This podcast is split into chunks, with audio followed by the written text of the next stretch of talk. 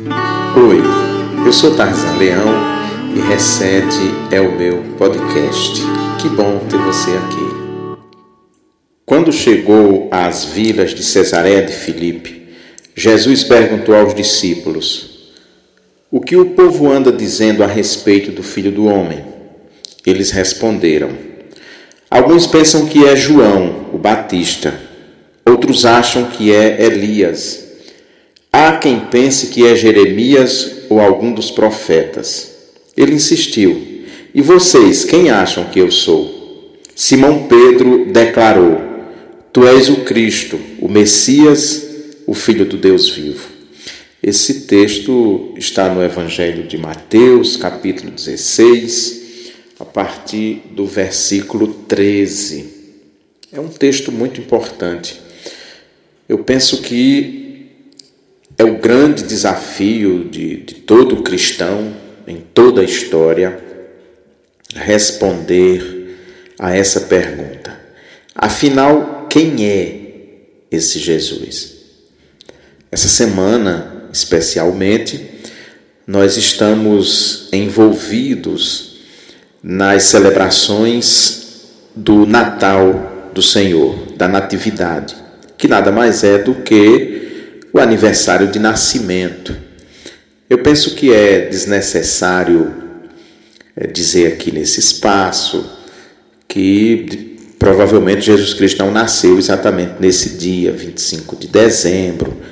Há cálculos que foram feitos de forma equivocados. Esses cálculos né, foram feitos equivocadamente, enfim. Mas essa é uma questão menor eu conheço um tanto de gente que nasceu num dia, mas foi registrado no outro dia, por alguma razão. O pai esqueceu, o tabelião não anotou direito, mas o que vale é que a pessoa está ali, viva para testificar que ela de fato existe, ainda que haja uma divergência entre o dia mesmo que ela nasceu e o dia que foi registrado como seu nascimento. Então, essa é uma discussão que, que se faz desnecessária aqui, mas nós vamos caminhar um pouco para tentar responder a, a pergunta: quem é esse Jesus? Esse texto que eu li na abertura está em Mateus. Mas quem os evangelhos todos, eles respondem a essa pergunta: quem é Jesus? Mas eu gosto muito da definição de Marcos, porque ele é mais é mais sintético, ele é mais simples, mais objetivo nessa pergunta.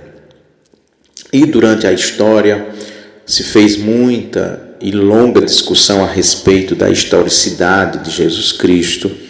Houve, aliás, muita literatura neste sentido, né, sobre o Cristo histórico, né? Albert Schweitzer, talvez seja o nome mais é, conhecido nessa área de ter estudado, ter pensado a questão do, do Jesus histórico. Mas outros escritores também se ocuparam desta questão, não necessariamente sobre o Jesus histórico, na mesma perspectiva do Schweitzer, mas buscando responder a essa questão. E aqui eu me recordo de Joaquim Jeremias, que tem um trabalho fascinante a respeito de Jesus Cristo. Na sua teologia do Novo Testamento, ele já aborda isso. E mais recentemente, há um trabalho muito bom, eu considero um trabalho muito bom, excelente, inclusive, do cardeal Ratzinger, que era papa quando escreveu, em três volumes sobre Jesus Cristo. Há um volume pequenininho que ele nem planejava escrever sobre o nascimento, os primeiros anos de vida ali de Jesus Cristo. Mas outros autores se ocupam muito dessa questão, autores mais modernos, contemporâneos nossos, né, que, que se detêm sobre isso. De modo que, do ponto de vista historiográfico, científico, já é ponto pacífico a existência de Jesus Cristo, o Jesus histórico. O que se discute é o seguinte: é que o Jesus histórico é, em certa medida, o Jesus dos, dos evangelhos, de maneira que é muito difícil você separar um do outro. Alguns autores vão dizer que é impossível fazer essa separação, e de fato é muito difícil fazer essa separação.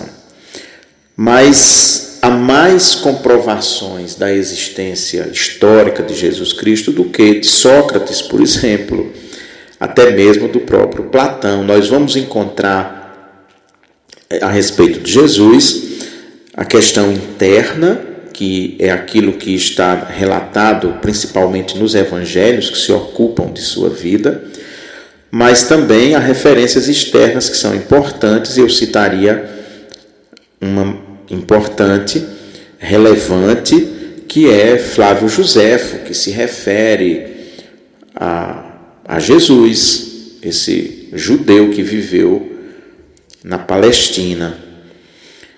Então, isso está pacificado no âmbito da historiografia, mesmo os historiadores mais céticos, eles não duvidam do Jesus histórico, do Cristo histórico.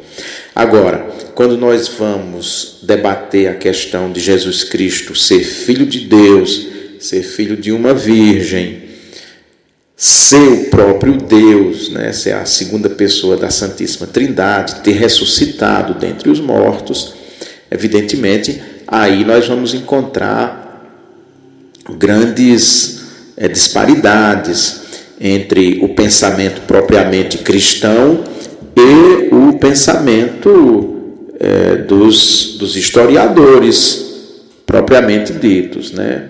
Evidentemente, aí nós vamos ter divergências por uma questão óbvia, porque a fé é dom de Deus. A fé não é uma conquista pessoal, não é fruto de uma especulação intelectual, é um dom. É um dom de Deus. Algumas pessoas têm esse dom, o dom de acreditar, o dom de serem convencidas da existência de Deus, da existência de Jesus Cristo, o dom de serem convencidas do testemunho eh, dos apóstolos, daqueles que foram testemunhas oculares daqueles fatos que aconteceram em Jerusalém, que se seguiram a morte e a ressurreição do Senhor Jesus Cristo. Isso é um dom, de maneira que é uma discussão muito difícil, eu diria, de ser, de ser travada por causa mesmo dessa questão do, do ponto de vista, do pressuposto. Né? O pressuposto daquele que crê é a fé. Ele simplesmente diz: Eu creio, e crendo então ele constrói a sua racionalidade. Né? A fé, portanto, é anterior a, ao discurso racional, digamos assim.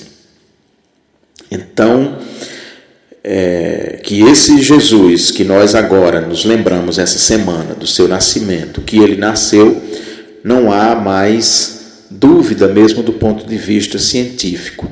Há, por exemplo, controvérsia quanto a quanto a data, né? quando de fato foi que ele nasceu. O que hoje nós sabemos, através de estudos mais, mais recentes, é que há uma diferença entre 4 e 6 anos em relação à data que nós comemoramos. Né? Então ele teria nascido entre o ano menos 4 ou menos 6 antes do nascimento de Jesus Cristo, né? do, desse marco que nós temos no calendário ocidental. Mas não se duvida de sua existência, não se duvida de sua historicidade, não se duvida que ele de fato tenha vivido em Nazaré, que tenha pregado na Galileia, Samaria e Judéia. Não há dúvida de como teria sido esse seu método de pregação, né, que estaria classificado dentro de um conceito grego que nós chamamos de peripatéticos, né, Jesus não tinha uma escola rabínica ou uma escola de filosofia onde os alunos iam e recebiam aulas, como por exemplo Platão e Aristóteles, que tinham uma escola para onde homens, alunos, iam para é, estudar, conhecer filosofia, é, as ciências da época, né, digamos assim, que se resumia na filosofia. Dentro da filosofia, você estudava absolutamente tudo, de astronomia até geometria, matemática, é, medicina, tudo, absolutamente tudo que você possa imaginar estava dentro do conteúdo da filosofia. Jesus não era, não tinha esse modelo e também não era como os rabinos que tinham escolas, né? Eu lembro aqui de Hillel, né? Um rabino famoso eh, do primeiro século. E aí ele não tinha uma escola rabínica para onde os alunos iam, onde as pessoas se matriculavam e frequentavam aquela escola e ali ele dava aulas, né? O que nós sabemos também do ponto de vista histórico pelos evangelhos e pelo testemunho externo, como nós dizemos, é que ele era um peripatético, ele era um, um caminhante, um peregrino. Ele andava de cidade em cidade pregando, tinha um grupo ali que o seguia, o grupo dos doze principalmente, é o que fica evidente ali nos evangelhos. Esse grupo o seguia ele fez um grupo, vamos dizer assim, uma escola, mas não no modelo dos rabinos do seu tempo. Isso também é, a história moderna é, percebe e relata e confirma esse tipo de, de, de rabi que era Jesus, esse tipo de professor, né?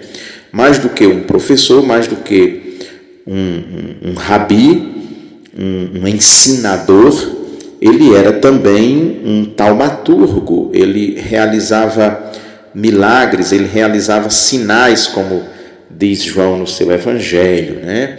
E milagres de, das mais diferentes, é, é, com as mais diferentes características, né? Milagres da natureza, como por exemplo, deter uma tempestade, mas, por outro lado, a secar uma figueira, mas também milagres relacionados às pessoas, né?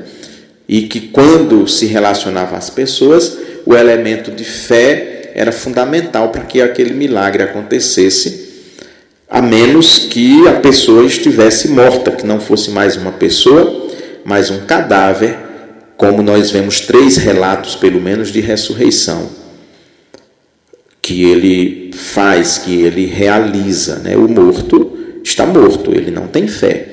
Então ele tinha poder sobre a natureza e essa era uma das características do Messias. Era isso que os profetas já já diziam. Isso é o que a gente sabe assim muito é, sobre Jesus, né? Nós sabemos também que de acordo com os relatos dos evangelhos, ele nasceu na vila de Belém. Ele morava em Nazaré, uma cidade da Galileia. Houve um recenseamento. Há divergências de quando teria sido exatamente esse recenseamento, por isso que houve dúvida quanto ao nascimento, mas houve um recenseamento e de acordo com aquelas normas, aquelas regras, os recenseados tinham de ir à sua cidade de origem. E José que era da casa de Davi, era de Belém, Beit Lehem, a cidade importantíssima, embora fosse um vilarejo, né? importante porque dali tinha surgido o principal rei de Israel, que era Davi, e as profecias indicavam que o Messias devia nascer em Belém. Então nós sabemos, lembramos as circunstâncias, Maria e José foram para Belém, ela grávida, ela chegou naquela cidade, cidade movimentada, muito cheia, justamente por causa desse recenseamento, não houve lugar, uma hospedaria que eles pudessem ficar ali. E então o que teve foi um estábulo, um curral. Mas é muito interessante a gente perceber que, embora, e, e devemos mesmo ficar é, sempre muito chocados de não ter lugar, mas ali entre os animais, José pôde encontrar um lugar quente, aquecido, porque os animais aqueciam o ambiente, de maneira que foi ali na vila de Belém, e tu, Belém, terra de Judá, não é a menor de minhas cidades, porque de ti vai sair é, o Messias, né? Então, é, tudo isso nós nos lembramos nesse período de dezembro, né? Nos lembramos dentro do ambiente religioso, porque o mundo, a sociedade, não lembra muito desses fatos. A sociedade está muito mais voltada para o consumismo, para a venda e a compra de produtos, muitos dos quais totalmente desnecessários, mas que movimentam o comércio, movimentam a sociedade, movimentam as famílias e principalmente a economia do país. Então nós temos aqui uma situação paradoxal, né? se nós cristãos, se nós que cremos, estamos aqui voltados para o nascimento de Jesus, o Cristo, o Filho de Deus, e focados nesse nascimento, o mundo, a sociedade, está voltada é para a troca de presentes ou o consumo, para ser mais concreto, de maneira que uma criança, por menor que seja, ela sabe muito bem quem é o Papai Noel, a figura do Papai Noel, mas talvez ela não identificasse quem é Jesus Cristo. Imagina uma criança, você coloca diante dela uma imagem, coloque aí uma, uma fotografia de um Papai Noel e uma imagem, um ícone é, de Jesus Cristo. Quem é quem? Uma criança muito pequenininha, ela já vai identificar o Papai Noel. Papai Noel, Papai Noel, Papai Noel. E esse aqui, quem é? Dificilmente ela vai saber quem é, mesmo se for uma criança nascida numa família católica que usa imagens de Jesus Cristo na sua casa, que nas igrejas tem, que a criança já teria familiaridade, ou pelo menos devia ter familiaridade com aquelas imagens, né? Dificilmente ela identificaria Jesus Cristo com a mesma rapidez que ela vai identificar o Papai Noel uma criança de fato muito pequenininha já vai saber quem é o Papai Noel. Então há todo um esforço é, do capital, do dinheiro, do poder para tirar o foco dessa festividade que é o nascimento de Jesus Cristo e colocar esse foco no comércio para aquecer a economia do país, porque nesse período se vende muito, se compra muito, é muita gente na rua, uma movimentação enorme. Muitas lojas vendem no período de Natal muito mais do que vendeu eh, no, do, nos últimos três, quatro meses. E num período desse que nós estamos vivendo de pandemia, de isolamento social, mais ainda. Então, o foco do mundo, da sociedade, está no comércio, está na figura do Papai Noel, muito embora a gente use sempre Natal, é Natal. Mas Natal de quem? O que é o Natal? Quem foi que nasceu? Por que, é que nós temos essa festa? Porque em determinado momento essa festa se, se deslocou do seu motivo principal, do personagem que, que originou em tese essa festa e se desviou e foi para outra área. Então nós nos lembramos disso os cristãos que nesse dia, 25 de dezembro, nós nos lembramos que há, cerca de dois mil anos, né, há dois mil anos, nasceu em Belém de Judá Jesus, dito o Cristo. É muito interessante quando os magos que vêm do Oriente para né, seguindo a estrela, eram astrólogos, astrônomos, né, estudiosos dos astros, e eles fazem aquela longa caminhada em busca do rei que nasceria, que teria nascido rei, eles passam no palácio de Herodes procurando pelo rei. Ora, onde eles foram? Eles foram em Jerusalém, eles foram no palácio real. E aí não encontram rei coisíssima nenhuma, e evidentemente Herodes já coloca as barbas de molho. Herodes era um sujeito muito esperto, malvado. Dizem os historiadores que a pior coisa do mundo para alguém naquele tempo era ser filho de Herodes. Né? Ele matou seus filhos praticamente todos, né? É, com medo, justamente por causa da, dessa herança. Então, quando fica sabendo de Jesus Cristo, ele providencia logo aquela morte dos bebês, e aí a gente se lembra de, de Moisés, do que houve com Moisés, que foi no mesmo contexto. Né? Moisés é um tipo de Cristo, né? Mas enfim. E aí os magos finalmente encontram aquele menino e dão àquele menino presentes. Diz ouro, incenso e mirra. Há toda uma interpretação a respeito desses três elementos, desses três presentes que aqueles magos entregaram àquela criança.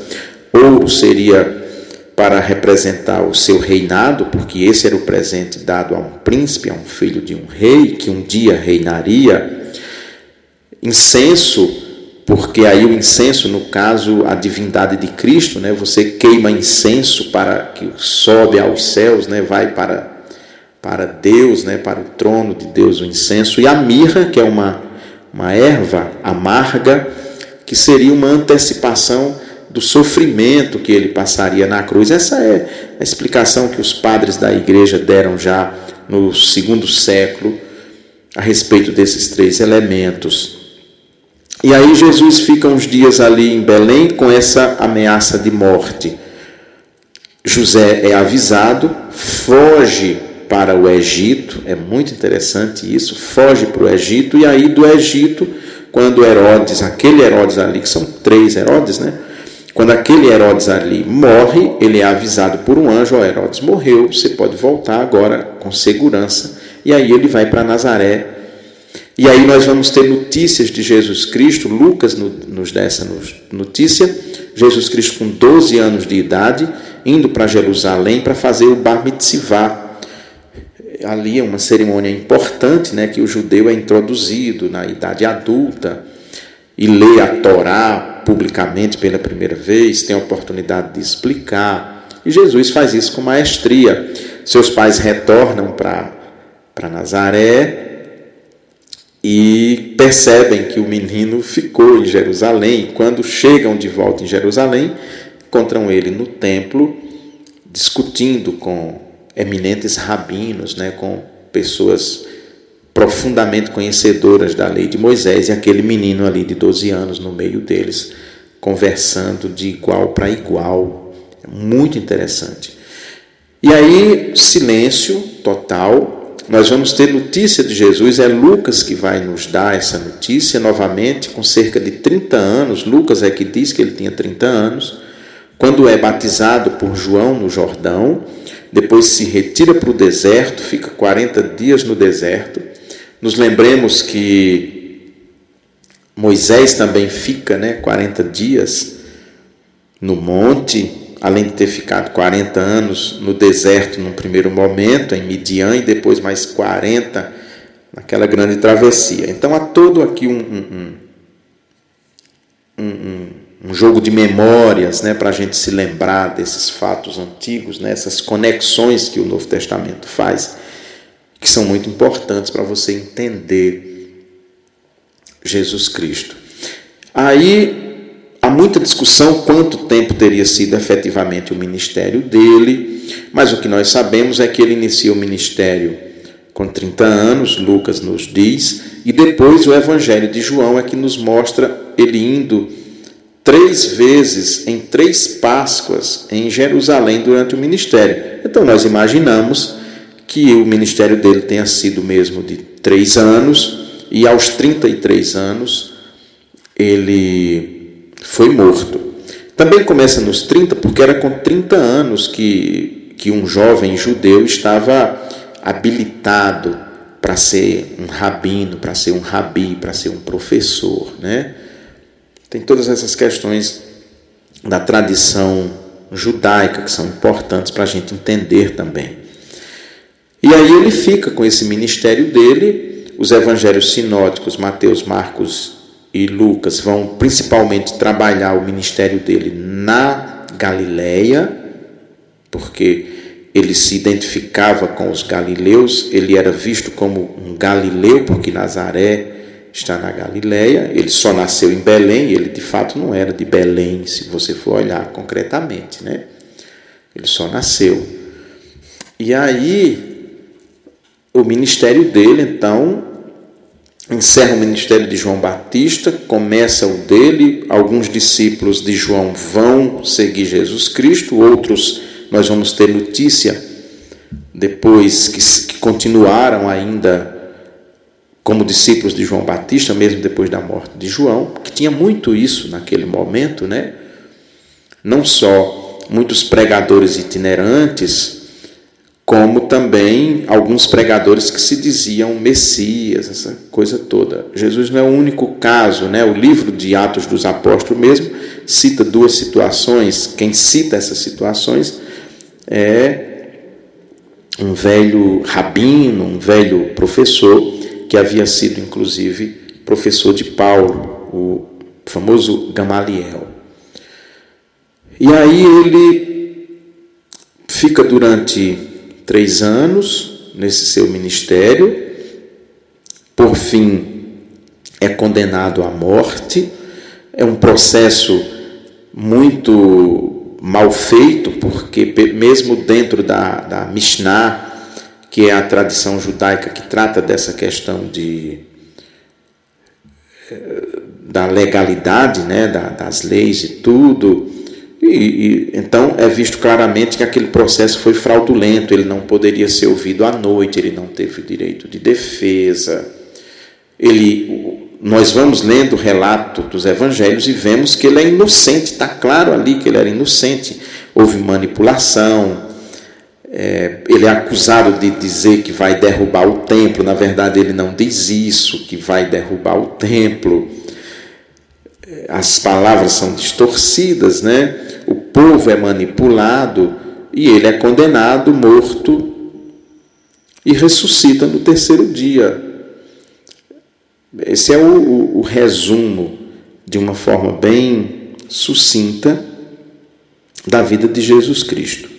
Durante o seu ministério, então, foi o texto que eu li, ele um dia pergunta para os discípulos: o que é que o povo está dizendo aí que eu sou? Né?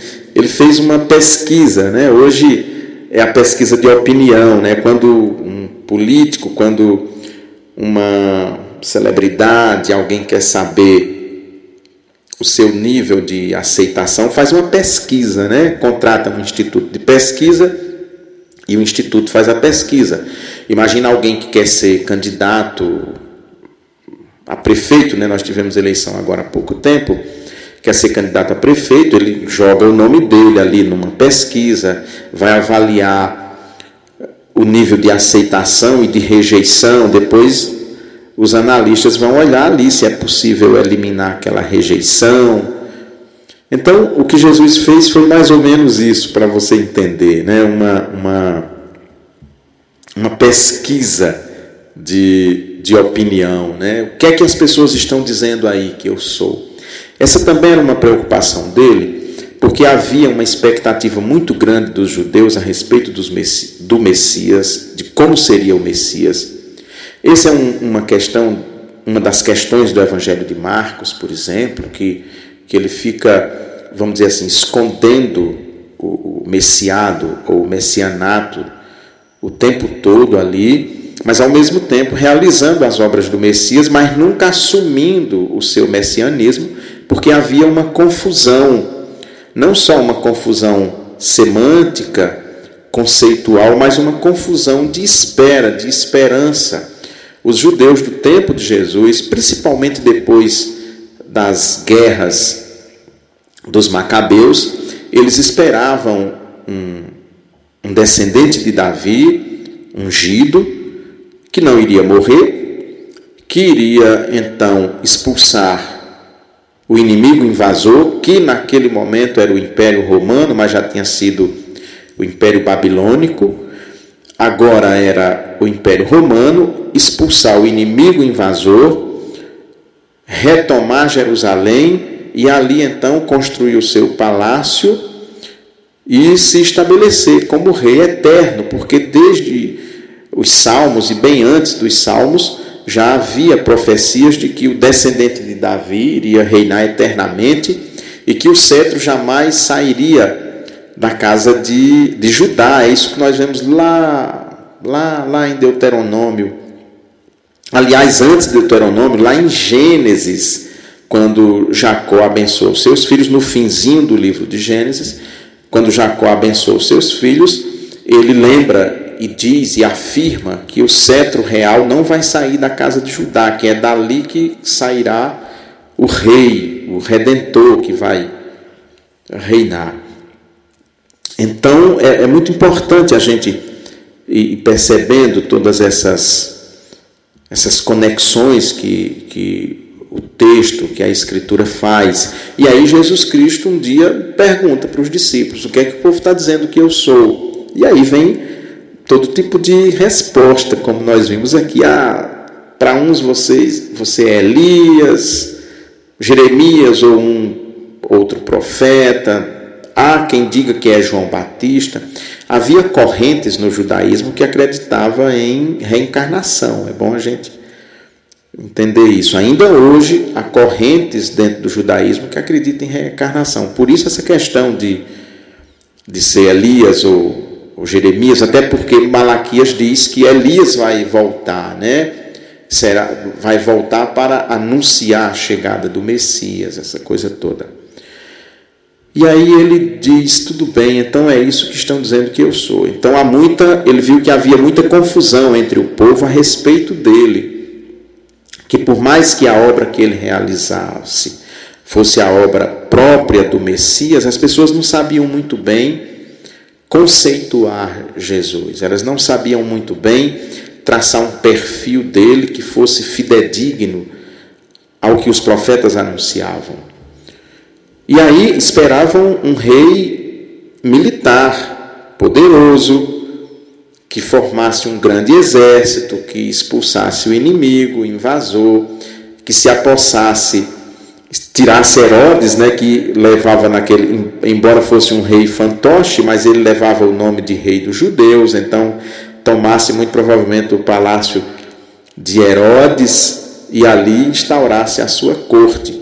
Então tinha muita confusão e ele evitava entrar nesse assunto messiânico, se dizer o Messias, tanto que o texto diz quem dizem, né, quem é o filho do homem. Quando Jesus se referia a si mesmo, ele preferia usar o termo filho do homem, que é um termo que quem usou de forma magistral foi Daniel, e quando ele usa Jeremias também, mas Daniel, e quando ele usava filho do homem, ele estava ecoando Daniel. E as pessoas, com certeza, que conheciam os profetas, conheciam os escritos, a Torá, elas sabiam do que ele estava falando. Aqueles, principalmente, quando tinha escriba, fariseu próximo, eram teólogos, pessoas que conheciam muito bem a lei de Moisés. Provavelmente tinha ali naquele meio fariseus e, e também escribas que conheciam de cor a Torá de Moisés, os judeus novinhos naquelas escolas rabínicas, eles faziam como hoje fazem alguns muçulmanos em escolas corânicas, que é decorar. Né? Hoje você tem crianças que são treinadas, as crianças são treinadas para decorar todo o Corão, né? que é o livro sagrado muçulmano. Você tinha também escolas dentro do judaísmo que desde cedo as crianças decoravam literalmente todo, toda a Torá, pelo menos. Até porque o acesso era muito difícil. Praticamente ninguém tinha uma cópia, principalmente do texto hebraico, em casa. Você tinha na sinagoga, você ouvia na sinagoga. Então as pessoas decoravam. Elas decoravam. Então quando Jesus falava de filho do homem, disso tudo, as pessoas sabiam muito bem que textos do Antigo Testamento ele estava ali ecoando, recorrendo, né, digamos assim. E aí ele faz aquela pergunta crucial: o que é que dizem que eu sou? E aí os discípulos falam o que nós já vimos aqui e ouvimos principalmente, e aí ele olha, provavelmente ele olhou para Pedro e diz: E vocês? Agora me diga, isso é o que as pessoas dizem lá fora. Mas você, para você, quem, quem sou eu? Quem é Jesus? E aí Pedro dá, falando ali, nós entendemos né, que em nome do grupo, dos discípulos, dos doze, ele dá a mais bela resposta que alguém pode dar, e a resposta que, de certa maneira, Jesus espera de cada um de nós que crer nele. Pedro diz: Tu és o Cristo, o Messias, filho de Deus. E aí ele elogia Pedro, Pedro, filho de, de João, né? Simão Barjonas, né? Simão Barjonas, Simão, filho de João, de Jonas, é um nome só em hebraico, né? É, não foi a carne que, ou seja, não foi a inteligência, não foi a sua razão, não foi o seu conhecimento racional nem a sua observação dos fatos que lhe revelaram isso, mas essa é uma obra do Espírito Santo na sua vida. Essa é uma obra do Espírito Santo. Você confessou, movido, incitado pelo Espírito Santo de Deus. Aqui nós chegamos no centro, né, desse bate-papo, na verdade, porque essa pergunta Jesus continua fazendo para cada um de nós: quem eu sou? Uma coisa é o que você leu na Bíblia, uma coisa é o que você conhece da palavra da Escritura Sagrada, e outra bem diferente é quem de fato eu sou para você. Quem eu sou para você? Essa pergunta Jesus faz a mim e faz a você que me escuta e faz a toda e qualquer pessoa.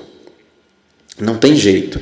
Em algum momento nós vamos ser confrontados com essa pergunta e em algum momento nós precisamos dar uma resposta adequada. Nós podemos fazer como faz o povo. Fazer a pergunta quem é Jesus para você ou quem eu sou para você, se nós sentimos essa se lemos em primeira pessoa esse texto de Mateus, então nós podemos dizer, ah, é um profeta importante, mas para você, quem eu sou? quem eu sou para você. E aí eu me lembro de, de minha trajetória, evidentemente, né? Eu comecei a ouvir falar, né, vamos dizer assim, a ler sobre Jesus Cristo, a ter contato com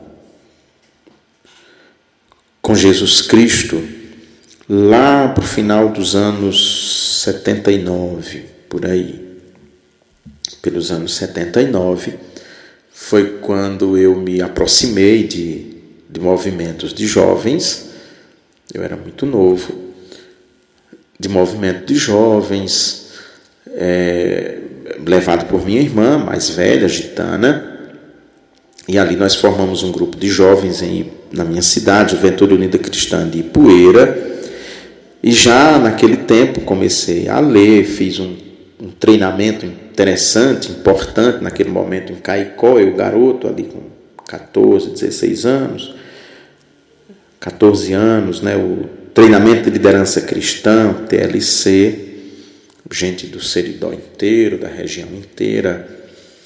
Ganhei uma Bíblia, um, os Evangelhos, e comecei a ler. E depois li muita literatura, já naquele tempo, de escritores que naquele momento eram muito tinham uma penetração muito grande no meio da juventude, né? Os, os escritores do Instituto MEAC, Neymar de Barros, Arthur Miranda, Jean Carlo, essa turma influenciou muito a minha juventude. e Padre Zezinho. Eu lembro, não era só o cancioneiro, né? eu lembro de um livro do Padre Zezinho, que eu li Alicerce para um Mundo Novo, um calhamaço, umas 400 páginas, eu acho. E, e uma revista muito importante da PUC de Porto Alegre, que era Mundo Jovem. Essa revista é muito, é, foi muito importante, não sei se existe. E depois um grupo que tinha em Caicó, que tinha um programa de rádio, Ana Santana, Laerte, Ronaldo Carlos, é, Galvão, Freire, e uma turma muito grande, que essa turma influenciava todo o Siridó, uma freira muito famosa, que ainda é viva, irmã Anília, fez missão em Ipueira, fez todo um despertamento aí para Jesus Cristo, todo um despertamento. E aí, naquela loucura daquele despertamento, eu senti também, o, o, li sobre Francisco de Assis, são Francisco, eu li sobre São Francisco de Assis, fiquei fascinado porque eu entendi Francisco como alguém que tinha se aproximado muito do ideal de Jesus Cristo, dos evangelhos. Né? Eu li só. Meu primeiro contato com a Bíblia foi com os quatro evangelhos. Então eu lia os evangelhos, li a maneira como Jesus e seus discípulos viviam e vi que o ideal de Francisco de Assis estava muito próximo daquele projeto ali e logo eu quis ser franciscano, participei de um encontro em Natal, mas não, mas aí me desencantei com os franciscanos e acabei seguindo os dominicanos, que é uma ordem religiosa contemporânea dos franciscanos, né? Francisco italiano de Assis e Domingos de Gusmão, um espanhol, muito diferentes, eles dois, enquanto Francisco estava muito focado na questão da pobreza, de uma humildade extrema, né? Domingos estava muito focado na pregação do evangelho. Francisco dizia: "Você deve pregar com palavras quando se esgotarem todos os recursos que você tiver como exemplo de vida". Mais ou menos algo assim que ele diz. Domingos não, Domingos prepara os seus frades, por isso que as grandes universidades europeias, na França, Alemanha, Inglaterra, quando você vai olhar a história, tem sempre dominicanos lá na origem. Por ali passou Alberto Magno, eh, Tomás de Aquino, Mestre Eckhart e outros dominicanos importantíssimos que estão na base de, de algumas importantes universidades europeias.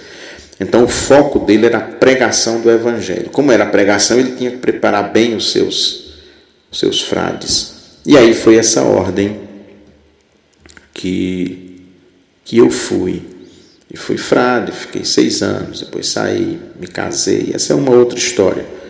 Num outro momento eu conto essa outra história na perspectiva dela mesma, né? Mas aí, quando foi já depois dos 40 anos, eu começo. Eu fiquei um tempo, não necessariamente afastado é, da igreja, porque eu ia à missa e tudo, mas muito formalmente, né? Muito formal. E aí eu comecei a ler compulsivamente a obra de René Girard, um antropólogo, filósofo, como eu classificaria Girard, eu nem sei dizer nesse sentido, num rótulo, né? E Girard, toda a sua teoria do desejo mimético está fundamentada é, na Bíblia. Eu falar, eu, eu diria que um, é um tripé que sustenta a teoria de René Girard: a Bíblia, Shakespeare e os mitos antigos a partir de uma compreensão grega. É isso aqui. Foi Girard, então, que me levou de volta para a Bíblia, no sentido de estudar a Bíblia, estudar com afinco, com atenção, com cuidado. E aí, essa aproximação da Bíblia me aproximou também é, da igreja presbiteriana e esse período então fez com que eu fosse me distanciando do catolicismo romano, me distanciando, me distanciando até ao ponto de romper e ser batizado na igreja presbiteriana, fazer profissão de fé. Mas vejam bem, essa é uma questão que, que eu sempre tinha muita dificuldade quando as pessoas me perguntavam: Ah, quando é que você se converteu? Quando é que foi a sua conversão? Eu tinha muita dificuldade de, de responder e de pensar sobre isso, porque as pessoas sempre esperavam e continuam esperando que eu dissesse: Ah, foi um dia que eu estava na igreja presbiteriana, ouvi isso, isso, outro, e, e enfim. Se eu tiver de colocar um fato é, histórico, consciente, desse período, não se deu dentro de uma igreja presbiteriana, mas foi dentro de uma igreja católica.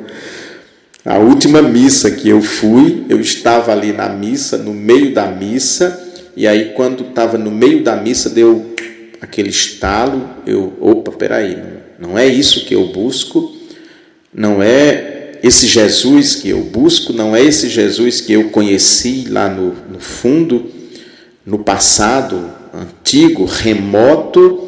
Não é esse Jesus, eu não estou encontrando esse Jesus aqui dentro. E o Jesus que eu busco, na verdade, eu aquele Jesus que eu conheci, por isso que eu falo da questão da conversão, porque na verdade a conversão é lá atrás, no fim da década de 70, quando eu sou apresentado a Jesus Cristo. Muito embora me distanciando da igreja, me distanciando da prática cristã, me distanciando da moral cristã em muitos momentos, mas eu fui apresentado a Jesus, aquela apresentação me tocou, me revelou, mas por razões históricas, aquilo ficou como que guardado, embutido, quieto, e precisou então essa volta às Escrituras, essa leitura exaustiva da Bíblia que Girardi me, me levou, a frequência à igreja presbiteriana, uma sala de escola dominical que se estudava a Bíblia. Simultaneamente, eu estava na escola dominical de manhã, no domingo e de noite na missa. Então, tudo isso aqui fez uma. A grande síntese chegou no momento quando eu vi, não, peraí, eu estou no lugar errado, porque eu não acredito nesse Jesus, eu não acredito na vivência que essa igreja tem do Evangelho, não é isso que eu busco. O Jesus que eu conheci, embora tenha sido dentro da igreja romana, eu não o encontro dentro da igreja romana, eu o encontro naquele ambiente é, da, da igreja, de uma igreja protestante tradicional. Então eu pensei assim: se eu continuar na igreja romana, eu vou ficar um cara muito chato, porque eu vou ficar só botando defeito em tudo, criticando tudo. Tudo aquilo que não estiver na Bíblia, eu não vou querer seguir de maneira nenhuma. Então esse não é um lugar para eu ficar. Eu tenho que sair desse lugar e ir para um lugar onde as pessoas aceitem somente a Bíblia como regra de fé e prática. E aí, naquela missa, naquele domingo, me lembro claramente como se fosse hoje, uma igreja, igreja São Tomás de Aquino, no bairro Alvorada, aqui em Paracatu. Eu peguei na, no braço de Ana, vou sair. E ela, não, não vai sair não, você vai. Vamos terminar a missa, é muito feio sair. Ela tinha razão. Terminou a missa, eu vim para casa na segunda-feira cedo, já procurei o pároco disse: Olha, eu estou me desligando, não vou mais frequentar essa igreja. Está aqui acertar meus dízimos para frente, né, até o fim do ano, e não tenho mais vínculo né, com a igreja. Falei isso verbalmente, né? não houve uma formalização por escrito, né? mas eu falei verbalmente, e a partir dali eu não fui mais. E então começo a congregar somente na IPB. Tudo isso, esse, é, é, toda essa argumentação, para dizer o seguinte: na verdade, aquela pergunta de Jesus Cristo, quem eu sou? O que as pessoas dizem que eu sou? Então eu estava muito focado no que as pessoas diziam, e a partir daquele momento ali, aquela pergunta me foi feita, né? Me foi, me foi feita: quem eu sou? E aí eu refleti e vi: não, o Senhor é aquele que eu conheci há muitos anos, final, né, em 79, final da década de 80, é aquele Jesus que eu conheci. Aquele Jesus que eu conheci, ele é o único, ele é o único mediador, o único salvador, o único que é filho de Deus, o único que morreu e que ressuscitou. Por isso que uma vez vivo, ressuscitado dentre os mortos, ele é o único mediador e esse ambiente onde existem outras formas de, de mediação, digamos assim, me confunde, porque não me mostra somente Jesus como centro, como único, só os Cristos, né? Como diziam os reformadores, né? Então, é, inconscientemente veio à minha mente os cinco solas da reforma, né? Só Cristo, só a Bíblia, só a fé, glória e louvor somente a Deus, e assim vai. E assim vai. Isso foi numa busca de responder aquela pergunta: quem eu sou? E para você, é como se ali tivesse dito, Tarzan, o que é que você escuta que eu sou? E aí eu tinha dado as respostas e ali naquele momento ele disse, para você, quem é que eu sou? Quem é que eu sou para você? Então, eu, eu, quando eu penso essa questão de, de conversão, eu penso da seguinte maneira. Eu conheci lá atrás, lá no passado, eu conheci lá no passado, de uma forma que eu diria rudimentar, turva por condições históricas óbvias e que eu só vou saber exatamente por que tudo isso e para que tudo isso aconteceu na ressurreição, na glória. Mas naquele dia, naquela igreja, foi a tomada de consciência. Você está me entendendo? Ali foi a tomada de consciência. Espera aí, o que é que eu estou fazendo aqui?